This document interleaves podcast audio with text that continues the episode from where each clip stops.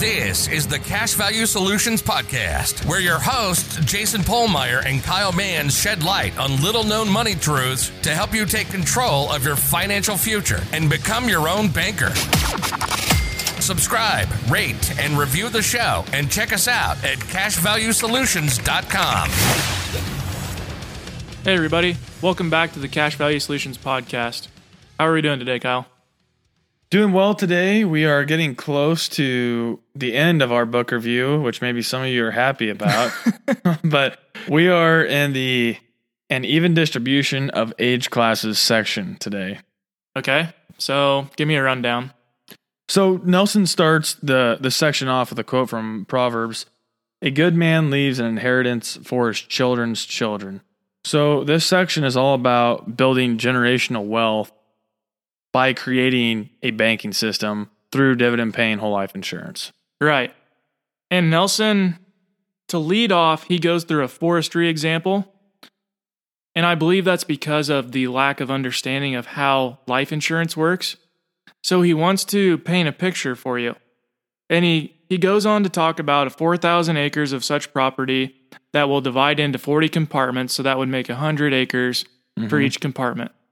Now, it's going to take a long time to get this to where we have a final harvest on each of those 100 acres every 40 years, right? Yep. If all these trees are at the same height right now. So it's going to take time to implement this system. But over time, we'll start to have um, final cuts and we'll also have improvement cuttings along the way. And you'll start to be building income with this. Mm-hmm. Now, Nelson only goes into this to illustrate the point of how long that it takes to implement a system. You know, we've said this over and over, but this is not a get rich quick system, and it takes time to build up a generational banking system. And, anyways, instant gratification usually leads to very short term results. Right. Is life a long term or short term game? Well, you hope long term. well, yeah. yes, we hope that it is long term. Um, if you aren't getting older, that's a problem. Yeah. Yep. So, okay, back to it though.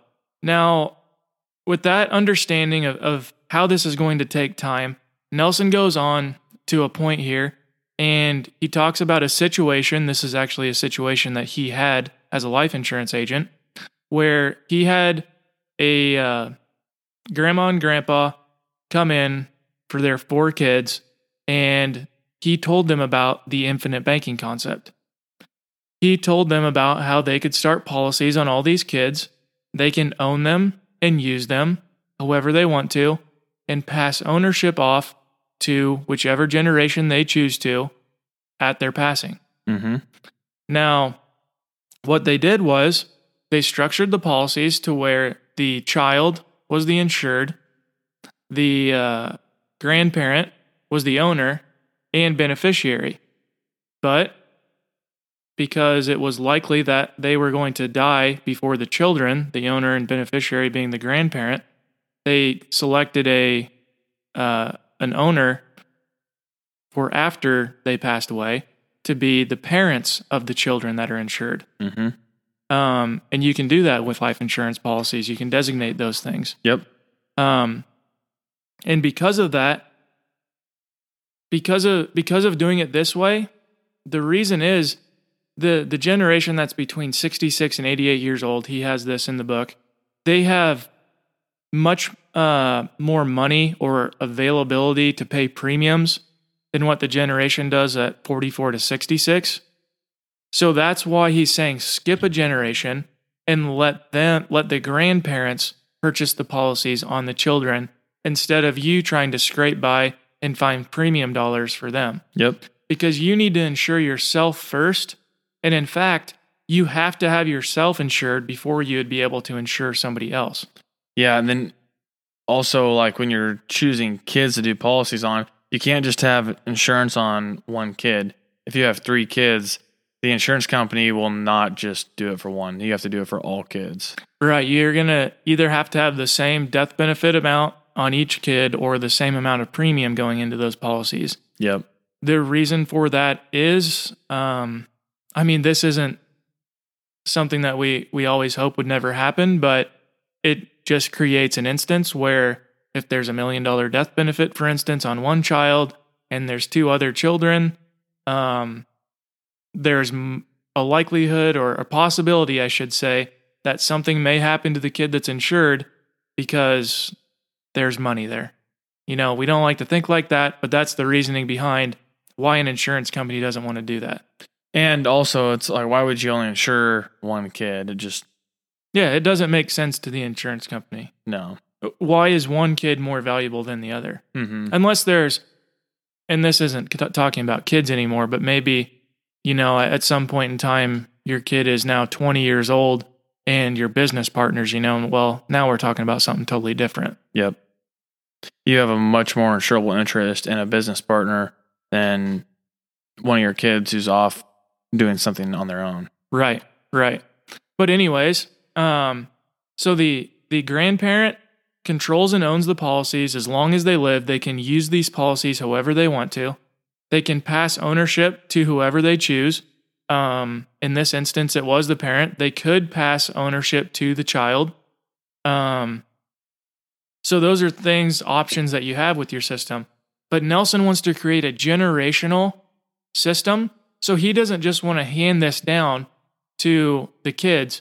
He wants to give this to the parents and make sure the parents are instilling how to use these policies and and whatnot. And then these parents should be purchasing policies on their grandkids. Yep. And you can see that this is going to take some time to start up, right? But over time, you theoretically can build up a system large enough to where you never do have to go to a banking system. And it's one way to keep wealth in the family. You can look at so many families that at one point acquired a great amount of wealth and then over time lost it all. So this is one way to preserve that wealth and then it gives you the chance to educate your kids on IBC, managing money in this way to instill this this way of life in them. And Nelson has this quote at the bottom of the page that fits in perfect with this. He says, Be sure you know the condition of your flocks. Give attention to your herds, for riches do not endure forever, and a crown is not secure for all generations. Yeah, it's it's your job to teach the kids how to use these policies. There is so much financial noise out here, you know. Just think of how much you've gone through to learn about the infinite banking concept and get your own started. If you don't help people get on the right path, they can get caught up in all this noise. Mm-hmm. And if you would just pass, if the grandparents would just pass those policies on to the kids, maybe the kids just cash them out. Yeah, that, that'd be the worst thing. I talked to somebody last year who was telling me about how they had a whole life insurance policy that was started by their grandparents and they cashed it out to put a down payment on their house and they really had wished that they hadn't done that looking back. So, Eh, they just didn't understand what they could do with the whole life insurance. yep. It's like when my dad told me um, that he owns a policy on me. And this was before I read Becoming Your Own Banker. And I thought, you know, I have no need for life insurance at, at this point in my life. I mean, I told dad, if you give that to me, I'm just going to cash it out. I'm going to take the cash value and run, basically Mm-hmm. because I didn't understand what I could do with with whole life insurance. It was ironic timing that that Kyle brought the book "Becoming Your Own Banker" to me um, within just about three months of that conversation with my dad. But you know that's that's the reason why you should choose wisely who you're going to entrust these policies with after you pass away, and maybe a conversation should be had even to to uh, make sure that what your intention is is is being followed. Yeah, and uh, at the end of this section, Nelson has some points in here that where he talks about how this is significant compared to other options. Should we should we go through a couple of these? Absolutely. These are these are great things to be aware of that people don't think of. So his first one, he says it covers multiple generations and promotes long range planning, which is what we have what we've discussed here. And his second one, underwriting problems are minimized. It's possible that I mean, children do get sick, um, cancer, you know, there could be some type of heart condition, Horrible accident accidents happen. Um, but renders them uninsurable, and at least when they're you know when they're born, we can get some insurance on them. right, you you've taken you've minimized that risk. This is something we mentioned a lot tax free buildup of cash values over a long period of time. Uninterrupted compound interest over your entire lifetime from the time you're 15 years old to the time you die at 95, Kyle. And after 2020, with all the money printing and handouts that have been, it's just hard to imagine what the future holds for the taxes. Oh my goodness. That is unreal. Yeah. Um, taxes and lost opportunity cost are the two biggest destroyers of wealth. Um, people are very aware of taxes, but not so much lost opportunity cost. Kind of the And that- unseen villain. Yeah, and, and that's something that by teaching your kids how to use this system, that they can recapture too for their entire lives. Yeah.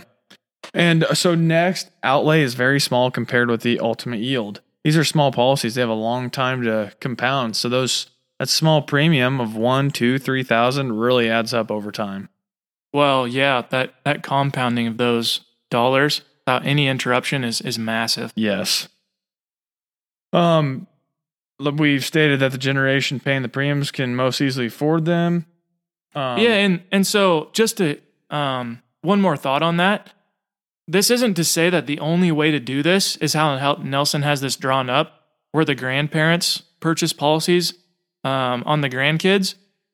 If you're of the ability, um, and you're a parent right now to purchase policies on your kids, absolutely go ahead. But you should focus on yourself first and then the kids. Yep. Um, when death benefit occurs, the system becomes self-sustaining. Why is that, Kyle? Well, the death benefit is rather large compared to the premiums that are paid in. It is unbelievably huge.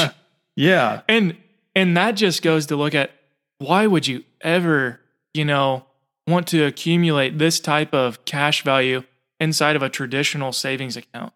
Yeah, you don't you don't get that. you don't have these benefits No. with that.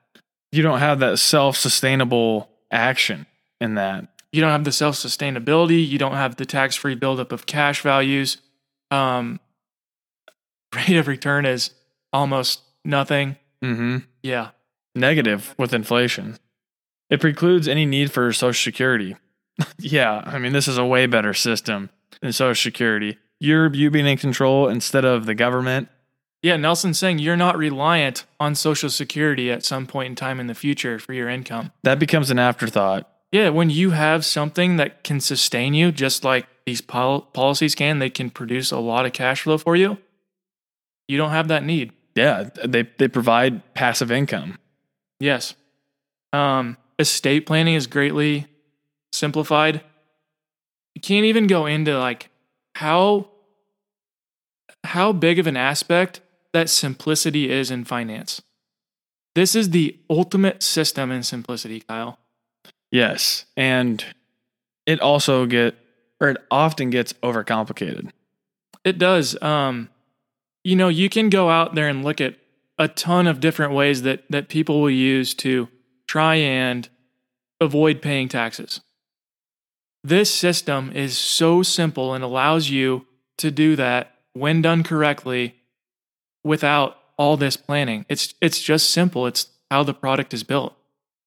Yep. And it uh, transfers the wealth mentality to succeeding generations over a long period of time to produce consistent understanding. They're learning a process, not buying some product. And that's the parents and grandparents' job is to teach the children about what's going on. It's personally why I believe there I just don't understand why families don't talk about money because I in my opinion you're only hurting that child's ability to learn about finance by doing that. Exactly. I mean, think think how far ahead you can put yourself and your kid and your future generations ahead of everybody else by just having these conversations about money, learning about finance, and doing and doing something along these lines. And what if you use this now? We've talked about this in a prior podcast, but what if you use this policy as a source to say help your child buy 5 cows and then repay you as he raises the calves and sells them? What if you use this um, as something that they can buy their first vehicle with and through uh, detasseling or some other summer job they can pay you back for that vehicle? Yeah, You can teach them about finance that way. absolutely. It's And not- paying yourself back. Yeah, and and you know, everybody's going to have a different view on that, but I think it is so powerful to teach people at a young age. And you're just building um, stewardship of this money. Absolutely. It- it- with understanding, I mean, it's going to become more valuable to you and and the need to want to carry it forward. And he says here to top or to end this money won't buy happiness, but poor stewardship of money will steal happiness. That is an excellent quote. That is powerful. Yeah. We all we're often told, well, money can't buy you happiness, but it not having money can definitely make you unhappy. Ex- exactly. I don't. Fully, It can put you in a place that you don't want to be. It, it well, money depending on how you look at it, but it money can buy you freedom. Yeah, and and some people say, well, money's the root of all evil. No, it's what you do with that money that would cause that, or how you got it. Mm-hmm. It's it's. I like to think of it more as a magnifier.